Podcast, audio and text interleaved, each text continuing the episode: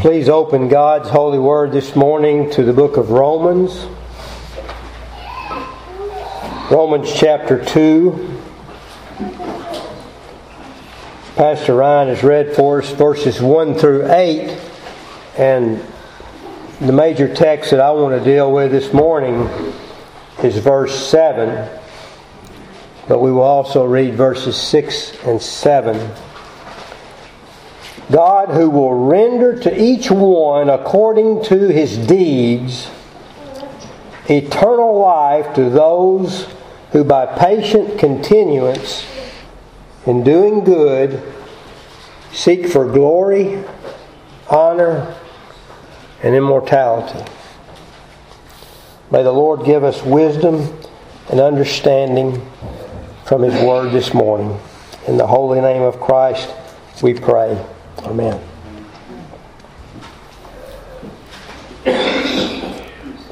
In John Bunyan's epic allegory of Pilgrim's Progress, Christian is on his way. He has left the city of destruction and he is on his way to the celestial city. Along his journey, he goes into the interpreter's house where he sees many things that are strange to him.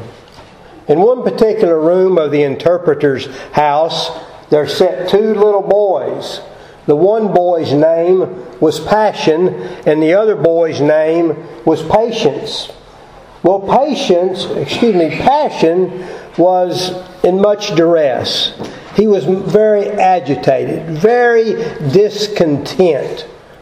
While Patience, on the other hand, was sitting there in a state of tranquility and peacefulness. So, Christian asked the interpreter, Why is passion so restless? And the interpreter says, Well, it's like this. The governess of the land has said that the two children, the two little boys, must wait for a year until they receive the fullness of blessing. But passion could not wait. In a temper tantrum, he raged on, worried, discontent. Well, then very soon, a bag of treasures was dropped at the feet of passion. Now he began to be so excited with what he had. He was rejoicing in the pleasures that he had, and he made fun of patience who sat there with nothing. But it was not long before passion had gone through all the treasures and he had nothing left whatsoever. And Christian said to the t- interpreter, What means this? And he says, So it is with the people of this world. They are like passion. They cannot wait upon the eternal blessings of God. They want everything now in this world. They will not wait. They say to themselves that a bird in the hand is worth two in the bush, and they want it all now. On the other hand, Patience were like those that are children of the kingdom to come. They are willing to wait and see the blessings of God in a future time. They are willing to, right now, in this day and age, to trust God at peace and contentment with what God has, knowing that in the future there's going to be a greater time of blessings and glory. In our text this morning and the surrounding context, we have a picture of these two type of individuals. On the one hand, the majority of the people in this world are like passion. They want it right now. Look in chapter 1 with verse 26. The Lord said, For this reason God gave them up to vile passions. You see, here are the children of this world. They cannot wait. They want pleasure. They want uh, happiness now as they see it. So they gratify themselves in the things of the flesh, turning away from the things of God. In the next context, we see that people in any given age, verses 26 and 27, give themselves over to all types of sins like lesbianism and homosexuality. Verse 28, even then, as God did not like to retain even then, as they did not like to retain God in their knowledge, God gave them over to a debased mind. God says, This is what you wish. He turns them over. He, he turns off the light in, the, in their life because this is what they want. They want the pleasures of this age now and they will have it. And God says, okay, you can have it. He turns them over to do those things which are not fitting.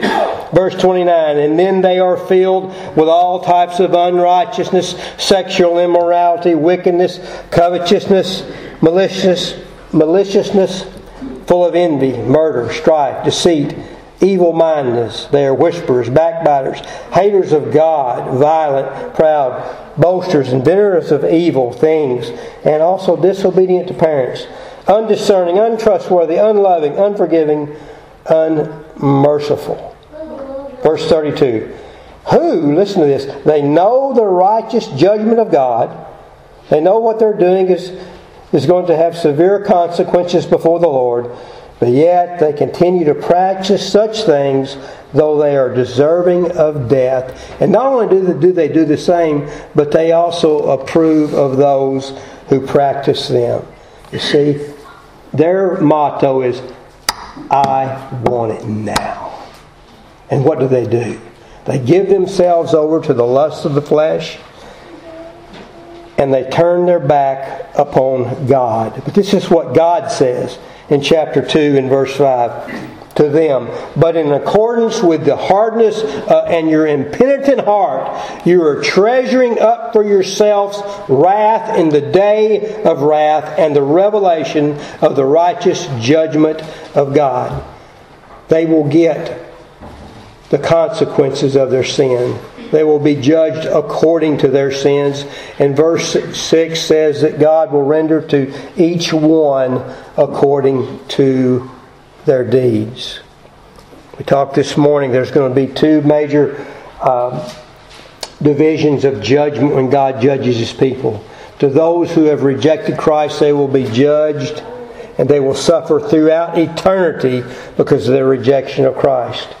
We, on the other hand, that are in Christ, will be judged not according to our sins, praise God, our sins have been dealt with, we will be judged according to whether or not we were obedient to the things of God.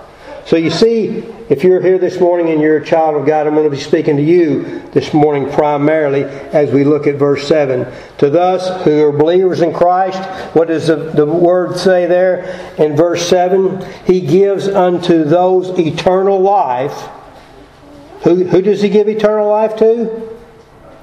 To those who by patient continuance in doing good seek for glory, honor, and immortality. That's what we're called to do, brothers, right now. In the here and now, we are called to live constantly in a state of patient continuance in doing good day in and day out. We're not called to be static. We're not called to be immobile. We're called to be moving blessings of God. We're, we're called to be persistent. We're called to, to live in this state, not to be stopped. You know what happens when you're riding a bicycle and you, and you stop pedaling? You're going to fall over. Okay? The Christian's life is like that. We are to be continually, constantly in a state of movement before God, just like riding the bikes. The, the, Christian life is not like a sprint where we give it all we can for about 30 seconds and we quit. No, it's more like an endurance race. We're continually running the race, running the race, day in and day out. Remember patience? He was content to, to be still and to do the good and to trust in the things of God for the future. On the other hand, mankind in general is like passion. They want it now. They don't want to hear the things of God. They turn, on, to turn their backs away from the goodness of God to seek those things which are base and things which are vile. Maybe some of you are here like that today. You're so caught up in your sins you do not see God. You think you're enjoying the blessings of, of this earth and the, and the things of the flesh, but those things are going to kill you and destroy you and cause you to, to burn in hell for the rest of your life because you have rejected the very goodness and kindness and mercy of God. You've turned away from that.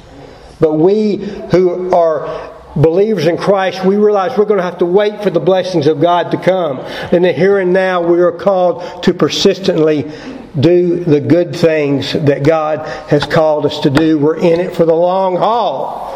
And we're willing to wait upon God for the future blessings. So, God says to us here in this text that we are to be in a state of continually doing that which is good. Now, this does not mean that we uh, continue to do things in order that we might win our way to heaven, but it is indicative of the fact that if we are children of God, really, truly, we are going to do that which is good. So, let's ask first of all this morning, as we're thinking about this text this morning, we're called to be good. Now, when you hear that, sometimes negative connotations come up in their mind, don't they? We think of those who are the, the goody two shoes. We, we think of those that uh, are the, the, the phonies of being good, not the real thing. Those that are acting out, those that are uh, playing religion, those are the self righteous types of person. Nobody in the world likes that type of person, do they? That's why they, we turn away from that type of person. But then again, is there another reason why we turn away from goodness? It, maybe it's because we do, from time to time, run across people that are truly good and godly people. And we're around them, we feel maybe a little bit inferior, that we may not match up to these people.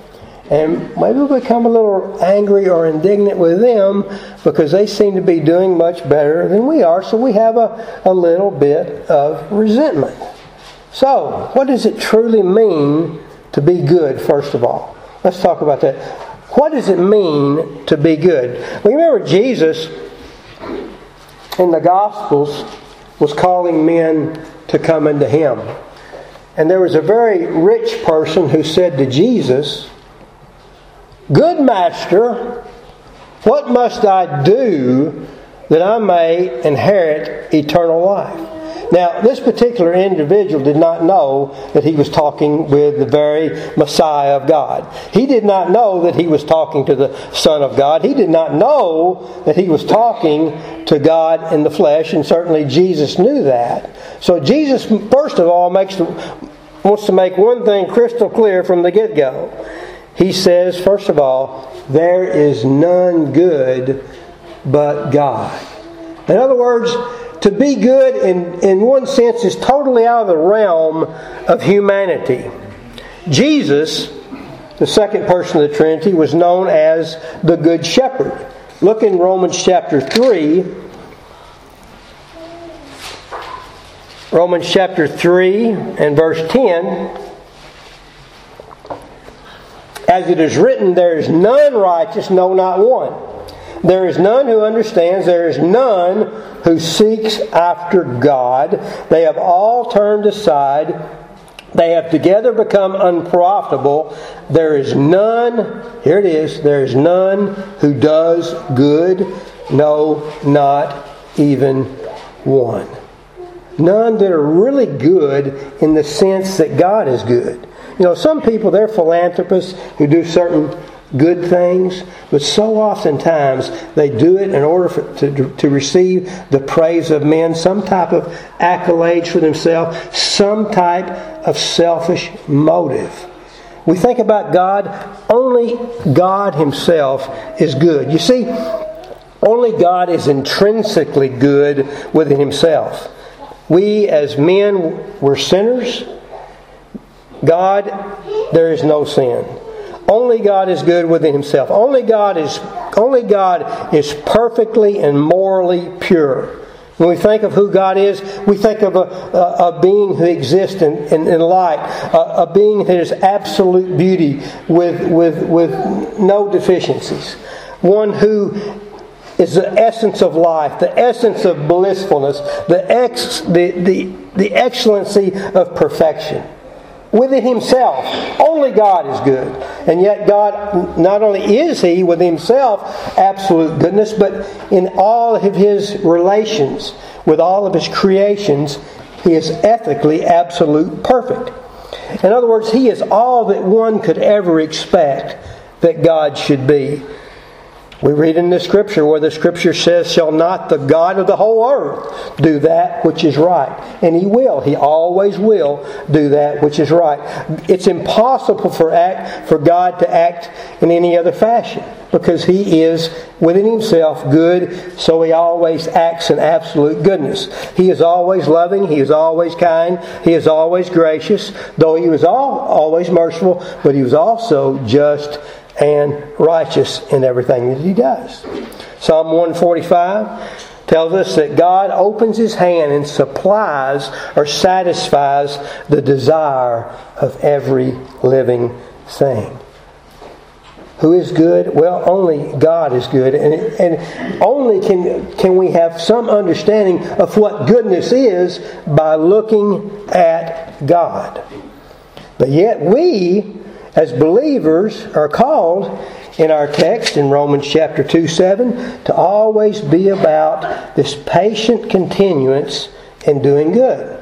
So the next question we have before this text is really who are those?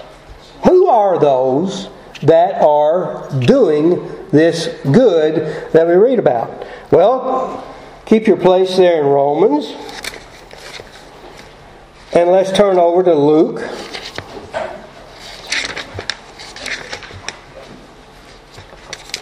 Luke chapter 6.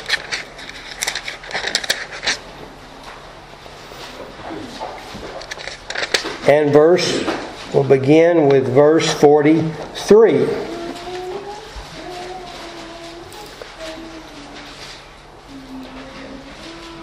Jesus said, For a good tree does not bear bad fruit, nor does a bad tree bear good fruit. For every tree is known by its own fruit. Doesn't that make sense? Good tree is going to bear good fruit, bad tree is going to bear bad fruit.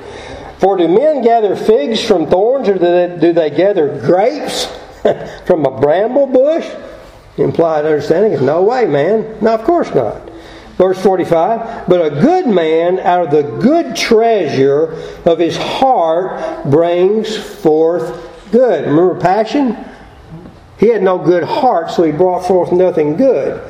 The treasures that he loved were treasures of this world that are fleeting away. But the good man, because his heart is made good, brings forth treasures of good.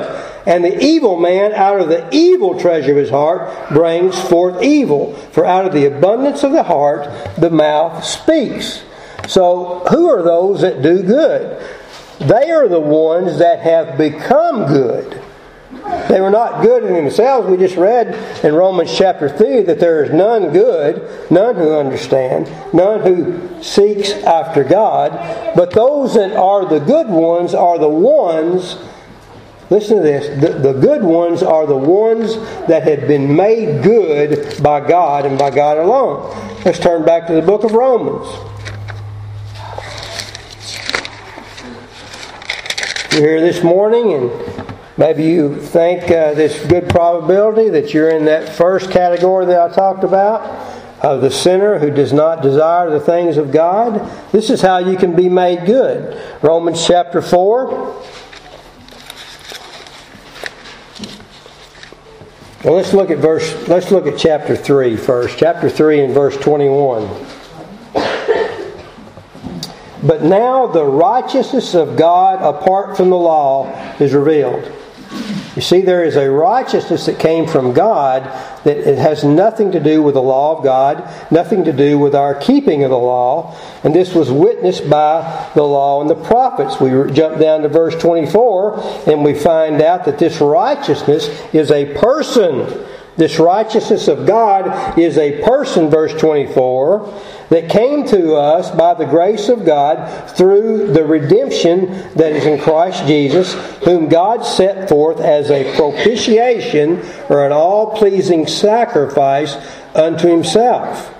So we see now that this righteousness of God, this goodness of God, is something apart from ourselves, something within God Himself and within His Son, the Lord Jesus Christ. Now look in chapter 4 and verse 5. We're on the, the journey here to find out how who are the good ones and how do they become good. Romans chapter 4 and verse 5, but it's not to him, but to him who does not work. He doesn't work. He doesn't try to be perfect. He doesn't try to honor himself or make himself right before God. But he does what? He simply believes upon him, upon Christ, who justifies or makes righteous the ungodly. Ah, here it is. And his faith is counted for righteousness.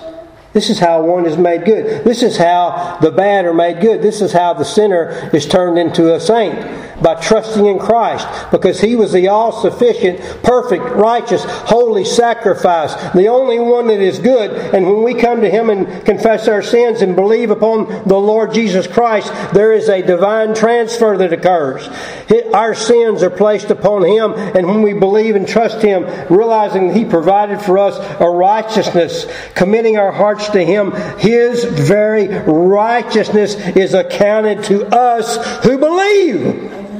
No longer we deemed sinners before God, but we are seen before God in the perfect beauty, righteousness, and goodness of the Lord Jesus Christ. And that's given to us. You see, we don't earn goodness.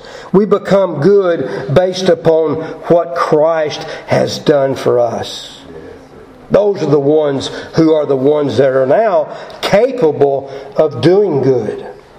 Philippians chapter 1 in verse 6 says, God is the one who began this good work in us. And He was the one that will complete it, bring it on to completion until the day of Christ's return.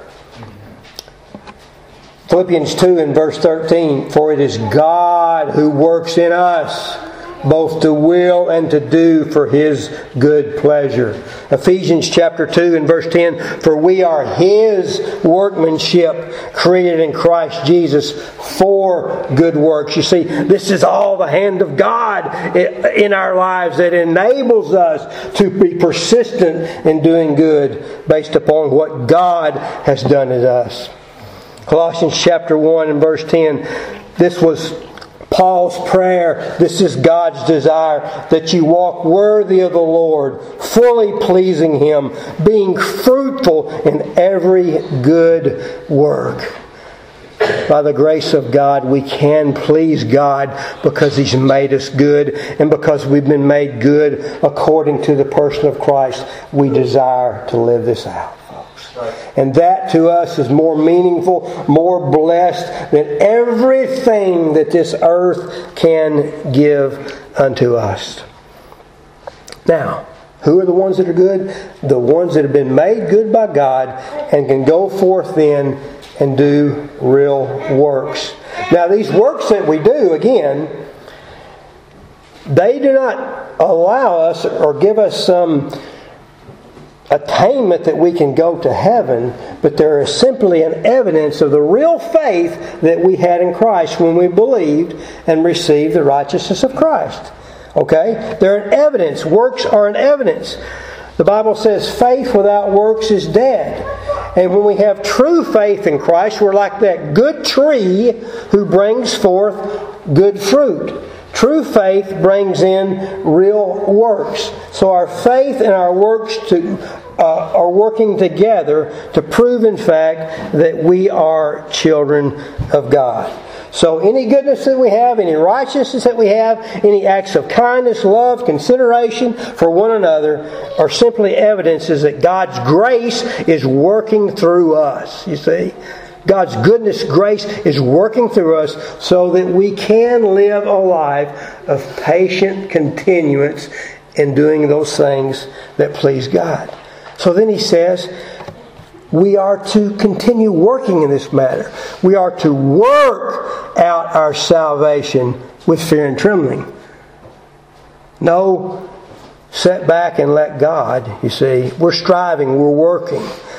Work out your salvation with fear and trembling, but we just read in the very preceding verse, but it is God who is working in you, both to will and to do of His good pleasure. So only God is good, and only those who are the good ones are those who have been made good by God. So the next question we ask is To whom then are we to do good?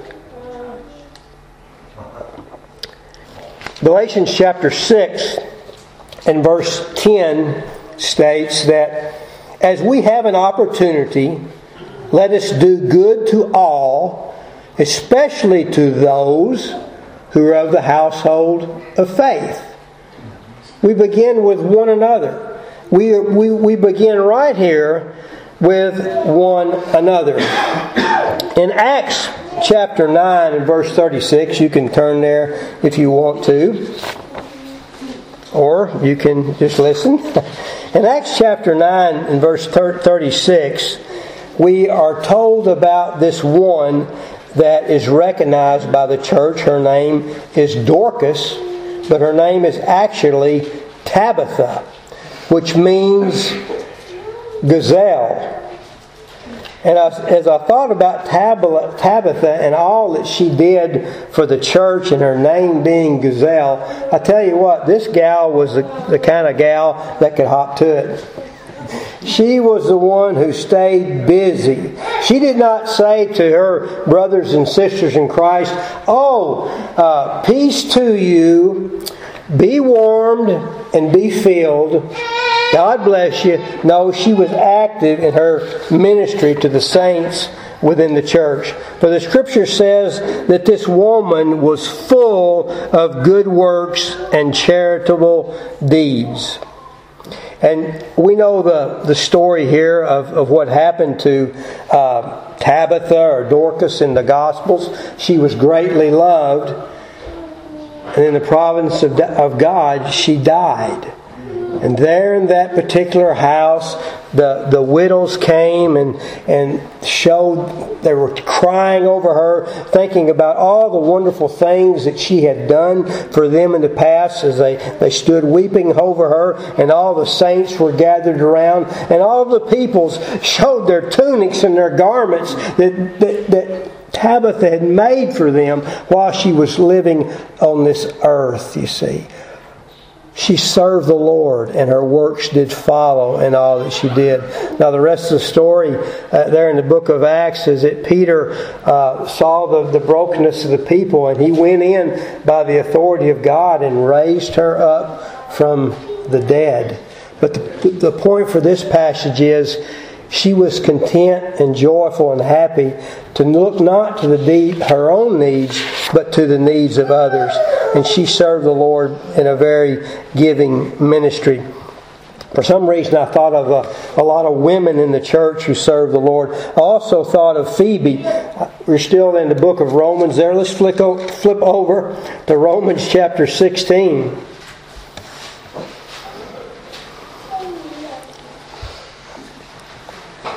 Romans chapter 16. We'll look at verse 1. Paul says, and can you imagine this? He's writing this letter to the church of Rome, and now he's as he's ending up his epistle, he's getting very personal, personable. So he says, I commend to you, Church of Rome, Phoebe, our sister, who is a servant of the church in Cenchrea now, the word servant there is the word uh, deaconess. Now we're not sure if she was a if there was a, a formal uh, role in the church as a deaconess. Some believe that concerning certain uh, deaconesses that it was an actually an office where she functioned like an elder, not to the congregation as a whole, but to the younger women. And then some felt that there was a, another class of the deaconess uh, where they gave themselves to the sick and the poor. We don't know for sure, but the point being is she was indeed a servant. She was a deaconess, a servant who served the Lord. And then he says to her, to the church, this was Paul's admonition that you may receive her in the Lord in a manner worthy of the saints. Now that doesn't mean you see the word saint there is not capitalized. It means that she's not to be put upon a pedestal, but it does mean that she, as a child of God, a Christian, was one who truly, truly lived out her faith as she ministered to the needs of others regard her in a manner worthy as a true saint, a true child of God, and assist her in whatever business she has need of, for indeed she has been a helper of many and of myself. She's been an advocate for many. She's been uh, a minister, a helper, a patroness, a benefactor to many in the church, and also to the Apostle Paul. So recognize her recognize the one who has given herself and, and, and serves the Lord quietly and in, and in honor and reverence to God. And then I thought also of the widows Paul mentions in 1 Timothy. If you will turn over to 1 Timothy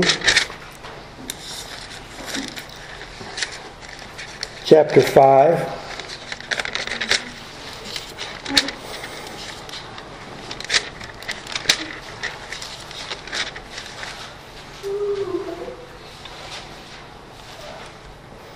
1 Timothy chapter 5 and verse 9. Do not let a widow under 60 years old be taken into the number, and, and not unless she has been the wife of one man. In other words, she's faithful to her husband. That she can be put on a list whereby she can be provided for. Why? Because she has spent her whole life providing for the needs of other people. Because, look at verse 10, she is well reported for good works. If she has brought up children, if she has lodged strangers, if she has washed the, faint, the saints' feet, in other words, she's ministered to people all of her life. If she has relieved the afflicted, if she has diligently followed every good work. You see these folks, you see these ladies ministering, caring about the needs of others in the church. Who to whom are we to be good to? One another. We're to love one another, encourage one another, care for one another. Look not unto thine own needs, but to the needs of one another. Esteem others better than yourself. I also think one of the major themes of Paul, we find this theme particularly in the letters to Corinth of how Paul was always taking up a collection for the poor saints in Jerusalem. And he gives praise to the Macedonian churches that would have included Philippi, Berea, and Thessalonica. And he says that they gave of themselves despite great trial and afflictions and their great poverty. There was persecution going on. These cities, this portion of the Roman Empire, was a war raged section where that there was little left. They were lived in deep poverty, and yet in their poverty they gave liberally to the saints in Jerusalem. Now, how did they give? They said, Well, you know, we're in pretty bad shape ourselves here, but I guess we can afford a few uh, pennies for these people. No, they didn't give that way. They gave liberally and they gave with an abundance of joy in their heart because of their great love for the Lord and for the saints in Jerusalem, you see. God was working through these people through these churches who gave of themselves, ministering to the body of Christ. So you see, these are just examples of the fact that we are to minister to one another. We are to be continually doing good to one another in the body of Christ. Let's look also in Ephesians.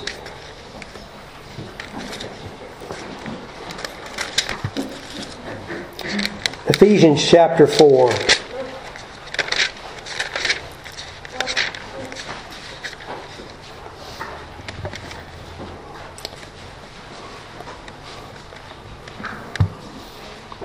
Ephesians chapter 4 and verse 15.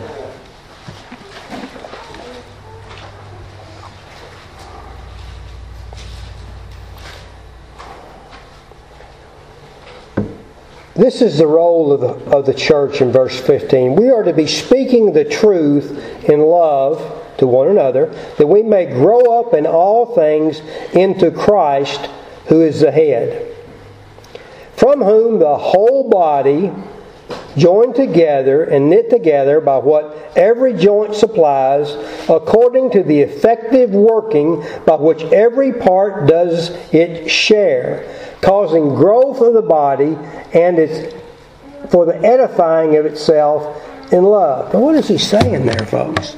He says, you know, as I look out there to you guys and gals, I see separate entities I see individuals.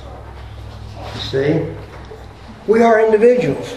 But you know, when the Lord looks at us, and certainly He sees individuals, but He also sees us as one functioning body, one organism. Do you get that? We are one living organism before God. You see, that's why it's so important that whatever we do, we do it in unity. How many places in the in the New Testament do we see the apostles calling for the unity of the brethren? Because we are all joined together in this body of Christ. We are all related to Him. And how can we relate to Him as one body to our head of the church, the Lord Jesus Christ, if there's differences among us? We can't do it, folks, you see. We could look back in the Old Testament how God brought destruction and wrath upon the children of Israel because one person, Achan, took from the spoils and brought the judgment of God upon the whole people of God. I mean, think of this. You know, the picture is of a body. Here we are, uh, a body. Uh, I'm sorry, but I'm going to get you to look at my body for just a little bit here, okay? So, can picture, picture me as the body of Christ, each one of us. Well, what happens if my hand decides to float up to the ceiling I don't have it anymore, or my foot decides to take a walk out the door and I don't have it anymore, I'm going to be in bad shape, aren't I? I can't function. That's the way it is with us, folks. We, we can't function without one another. Right now, as we worship God, you think, well, the preacher's doing the work. Preacher's doing the work. He's, he's, he's up there preaching, he's teaching. Not completely true. Because I can't preach without your support. I can't minister at all without your love, your prayers. We can't do it. If we don't come together as one body, one whole, we can do nothing apart from one another. You see, God wants to do great and glorious things through His local church, but He expects us to be in this state of continuance, persistence of doing good one to another, ministering unto one another, in order that they might see your good works, Jesus said, and glorify your Father who is in heaven. God is glorified when we live as the saints ought to live, ministering to one another. So we see there that we are to good to do good to the household of God, but we're also to do good unto all men. Turn your Bibles with me to Matthew.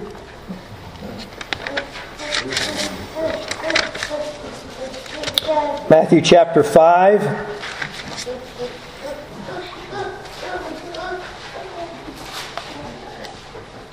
And verse 14, Jesus said, You are the light of the world. A city is set a city that is set on a hill cannot be hidden. Nor do they light a lamp and put it under a basket, but on a lampstand, where it gives light to all who are in the house. Let your light so shine before men, mankind in general, everybody in the world, that they may what? That they may see your good works, and there it is, and glorify your Father in heaven. We're to do good unto all men. And then in Matthew chapter 5, in verse 43, we read, of others to whom we are to be doing good. You have heard that it is said, was said, You shall love your neighbor and you shall hate your enemy. That's not the Bible. That was the tradition of certain Jewish people. But I say to you, you're to love your enemies and bless those who curse you, and do good to those who hate you, and pray for those who spitefully use you and persecute you, that you may be the sons of your Father in heaven. You see, we can take a chill pill, we can relax and say, hey, you know, in Christ I've overcome the world. I'm in the truth. Uh, the goodness of God has been shed abroad in my heart, and now I've been made good. I'm at peace with God. There's no more enmity between me and God. I've been reconciled to Him. I'm at peace with the Lord. And so, what's the big deal if somebody hates me or has animosity towards me? I'm cool, man. You know, I'm, I'm in peace with the Lord. Everything's good. God's on His throne, and I can rest in Him. And hey, I can even love these people because of the peace of God that God has wrought in my heart because of His goodness and grace that has been manifested unto me. And then, lastly, I want to ask the question then,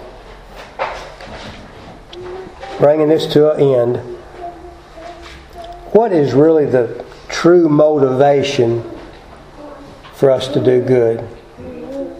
It's not that we would earn some type of brownie points before God. It's not that we can earn our salvation. No. Absolutely, totally impossible.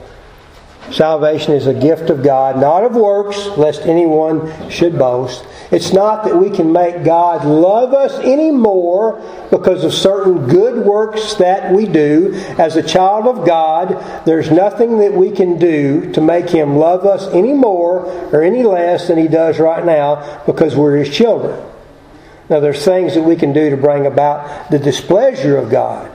But we can't cause God to love us anymore. Love is rooted in God. God is love, and it is by the grace of God that He loves us to begin with. For while we were yet sinners, Christ died for us because He loved us.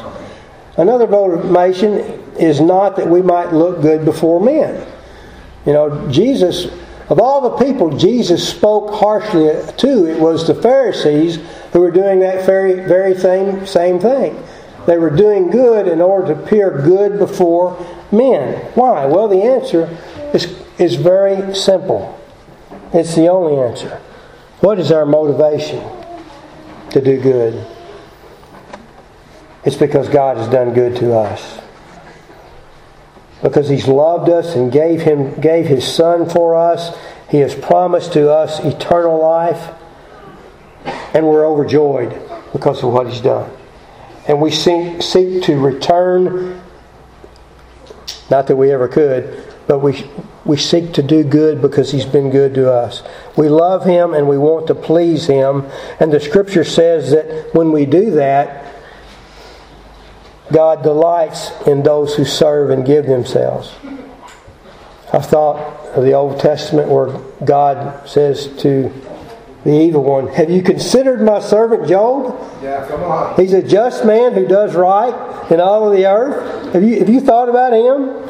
You see, and there are so many different ways that we can show His love. The Bible says children can show their love to God by being obedient to their parents. We show our love for God, uh, according to Thessalonians chapter 4, by walking uprightly, by living holy lives, lives that are pleasing to the world. We show our love to God, according to 2 Timothy, that we might live as a good soldier lives. You know, when a soldier signs up to serve his country, he puts away civilian affairs in order that he might please might please the one who has enlisted him into the service. All things are put away that he might become a good soldier. As Christians, we, in a like manner, are not to entangle ourselves in worldly, temporal affairs of this life but rather we're to be continually and constantly looking unto Jesus, who is the author and the finisher of our faith. We're not entangled, we're not caught up. You remember? You remember passion. He was caught up in the affairs of this life, and it brought about his own destruction. They lose everything that do that. We've already mentioned the the church, uh, the churches that gave of themselves uh, greatly uh, to the Judean saints. And Paul says, as you think about what they had been doing in 2 Corinthians chapter 8 and verse 9, all the planning, the preparation, the organizing that took place for the Judean Christians, they gave them themselves voluntarily, sacrificially in their giving. But why did they do it?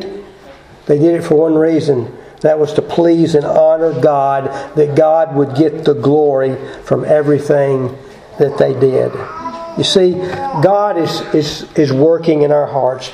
And because He is so good, so gracious, so merciful, so kind, it impacts us to the point that we want to be as He is. We want to go about doing true acts of righteousness. Well, let's turn back to our text now in Romans chapter 2.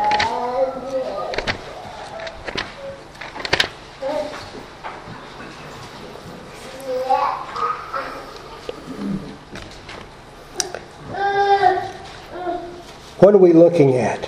What are we looking for? We're like Christian in Pilgrim's Progress.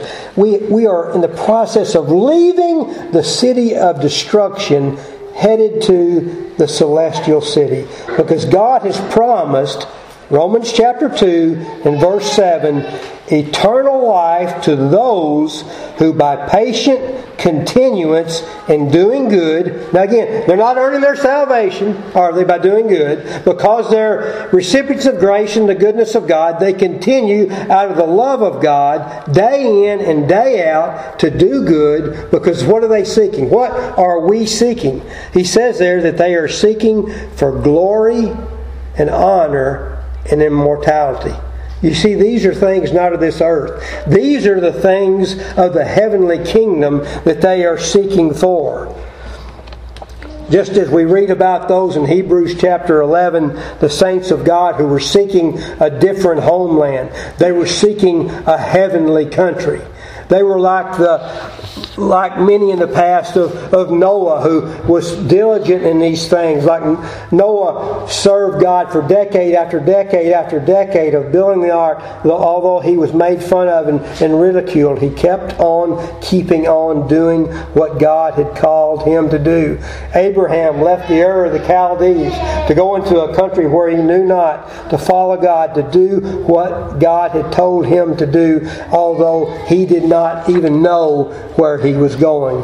I like to read the words of Josiah that he did that which was right in the sight of the Lord and walked in all of the ways of his father David.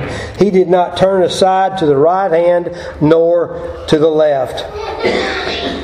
Job, in referring to the truly good ones who follow God. He says, Yet the righteous will hold to his way, and he who has clean hands will become stronger and stronger.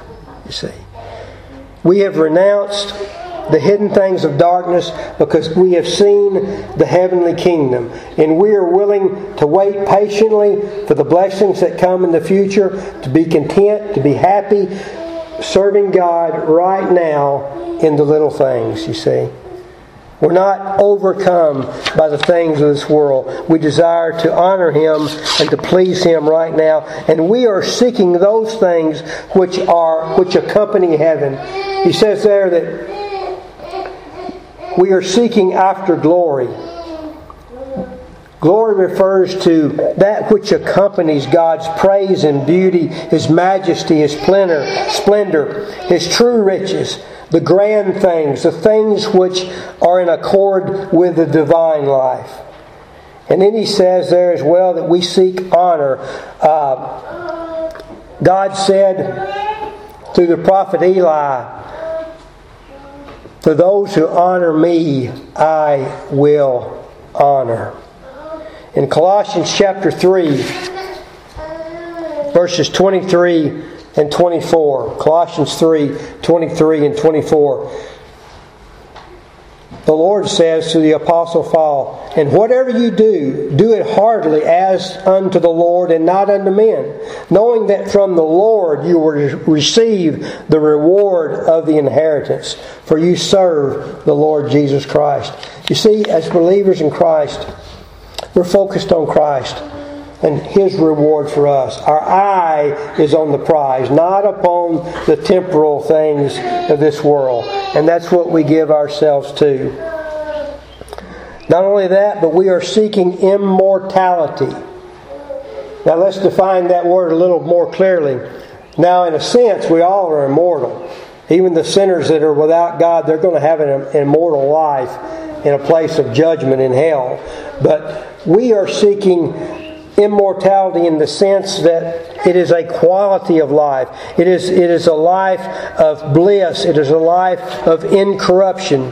1 Peter chapter 1 tells us that through, in verse 4, that because of the resurrection of Christ and the fact that we have been raised up with Christ, that we are promised this living hope of an inheritance that is incorruptible and undefiled, and that does not fade away, that is reserved in heaven for us, that we that love God. So you see, this is where our heart lies, is not, brothers and sisters? We've been around long, uh, enough to know that this world has nothing to offer.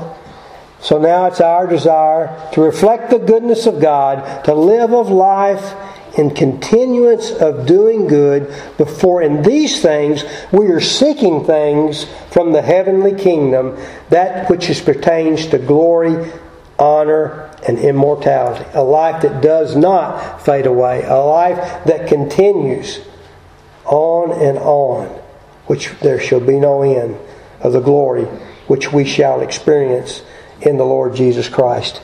Patient continuance. Are you content and happy that you're in Christ? Now, you know, it's interesting as we just read about many of those saints that went on before us and how they received the praise of God. And you can look at every one of those individuals Abraham, David, Moses, Paul, many others. And we can find we can fly, find serious flaws, sins in their life. But isn't it gracious that when God looks upon these people, they are seen as righteous, those that are faithful?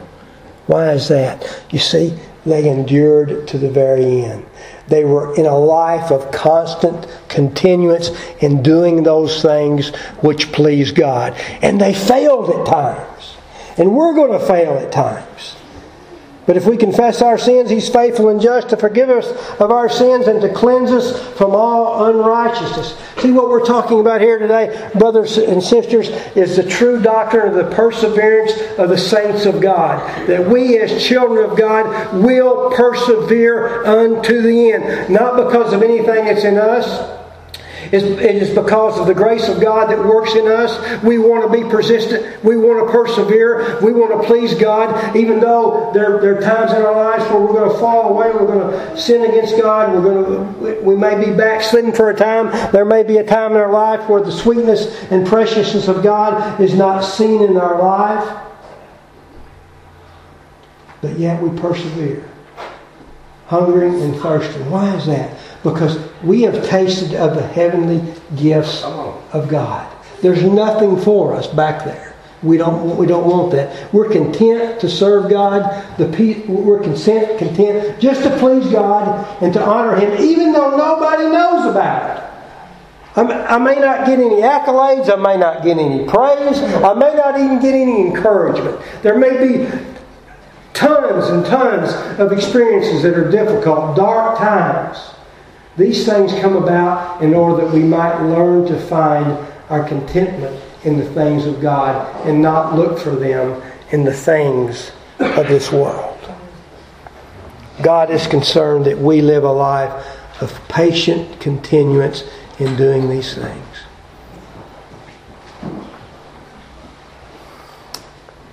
Pilgrim, Christian, continued walking through the interpreter's house.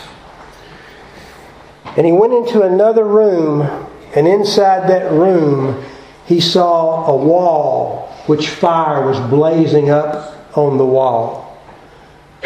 And though, as he watched the fire blazing upon the wall, there was one there that was throwing buckets of water into the fire.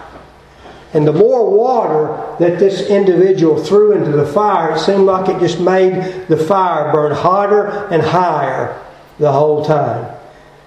And Christian asked the interpreter, What is the meaning of this?